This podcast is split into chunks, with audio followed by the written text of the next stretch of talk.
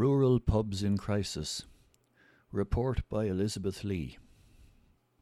Is this the death of the rural pub? There was a time when the typical Irish village had three features the church, the school, and the pub. While the churches and the schools are still part of the fabric of rural life, the future of the local hostelry has long been under threat. Last week's announcement by the government that public houses must remain closed in an effort to control the coronavirus was received with disappointment by the pub owners. Bob and his wife, Leslie Breen, booked the trend in 2011 and converted a hairdressing salon on Main Street, Borris, into a bar. People thought they were crazy, but the couple had a dream and decided to make it happen. Bob was born and bred in Borris and grew up in the house beside his pub, which is in a prime location across the street from the church. His friend, James Crow, designed and handmade the bar's interior, incorporating the famous landmark, the Borris Viaduct, into the design. Since the Breens opened their bar nine years ago, three pubs, the Green Drake, Kavanagh's Corner House, and Dalton's, have all closed. Bob and Leslie booked the trend again because before the COVID 19 closures, their business was flying. Theirs was a pub full of gallery and the crack.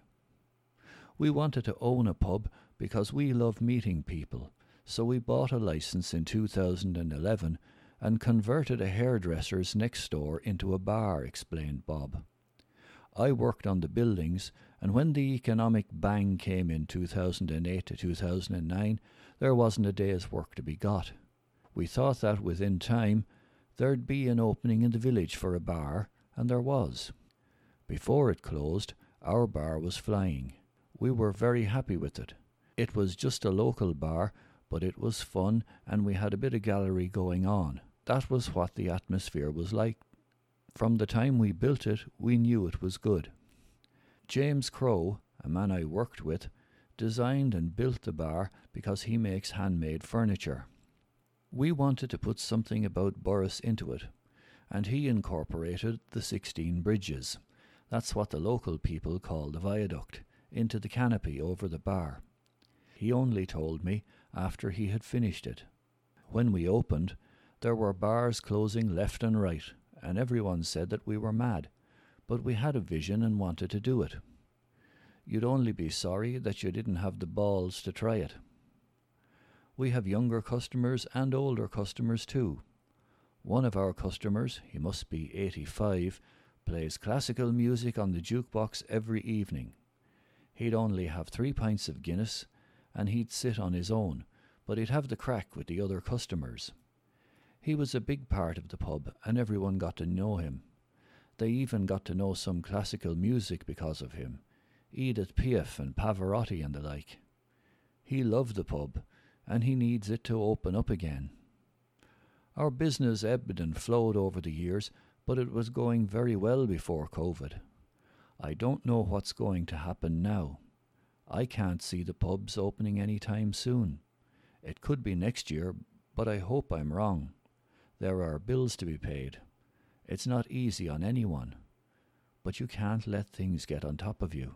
That'd be bad for you. Public health has to come first. Robert's Bar in Myshall is a family owned pub that plays a vital role in the quiet village. Any given weekend, you could find a 21st, an 18th, a GAA celebration, or a wedding anniversary party taking place in the lounge. While during the week, when it's quieter, any number of local groups, including the local community arts group, meet up here. The pub has been in the Roberts family for decades after Anne and Mattie Roberts bought the place in September 1960. Morris and Greta Roberts, their children, should be celebrating the pub's landmark anniversary next month, but Greta doubts that they'll be open before Halloween. Pubs are the centre of the community. From meetings to parties to sporting celebrations, it's where people come to be together. It doesn't matter whether you're a younger person meeting friends or an older person living alone. It's important, says Greta. She understands that the closure of pubs is important in the fight against the spread of COVID 19 because public health has to come first. She is critical of the government's handling of the pub closures and reopening, while also pointing out the fact that publicans are still continuing to pay bills such as insurance. The pub and hospitality trade will take a very long time to recover, if ever, she warned.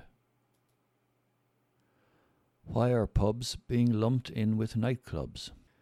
John Jackman has been in the pub trade for 50 years, having cut his teeth in the bar and grocery end of things before buying his own pub, JJ's, on Mill Street, Tullow, 33 years ago in 1987. He is a local pub with a loyal customer base. He and his wife Helen scrubbed the place from top to bottom three weeks ago when there was a possibility that the pubs would be allowed to reopen, and again last week in anticipation of being allowed to trade from the 10th of August. He was disappointed when the government delayed the opening of the pubs again with the date being pushed back to the 31st of August. John is annoyed that a small business like his is penalised by the lockdown, while larger pubs and restaurants are allowed to trade. The future of his business is looking more uncertain as the weeks of closure stretch on and on. I was a bit shocked that they didn't let us reopen again, because it would have relieved the pressure a bit on the pubs that are open. It's not fair that some pubs are allowed to trade and others aren't. It should have been all or nothing. And why are pubs being lumped in with nightclubs? We'd be lucky to have six or seven people in here during the week, so why are we in the same category as clubs? We don't serve food here. People come in for a pint. The pint is the point. You can't buy a pint in the supermarket. There are lads who come in here after work, and then we have the older customers. The pub is very important to them, and they miss it so much. The longer this goes on, the harder it'll be to reopen. I've two sons, but I don't see any future in the pub trade for them. They couldn't make a living out of it. At this stage, I don't know if I'll reopen at all.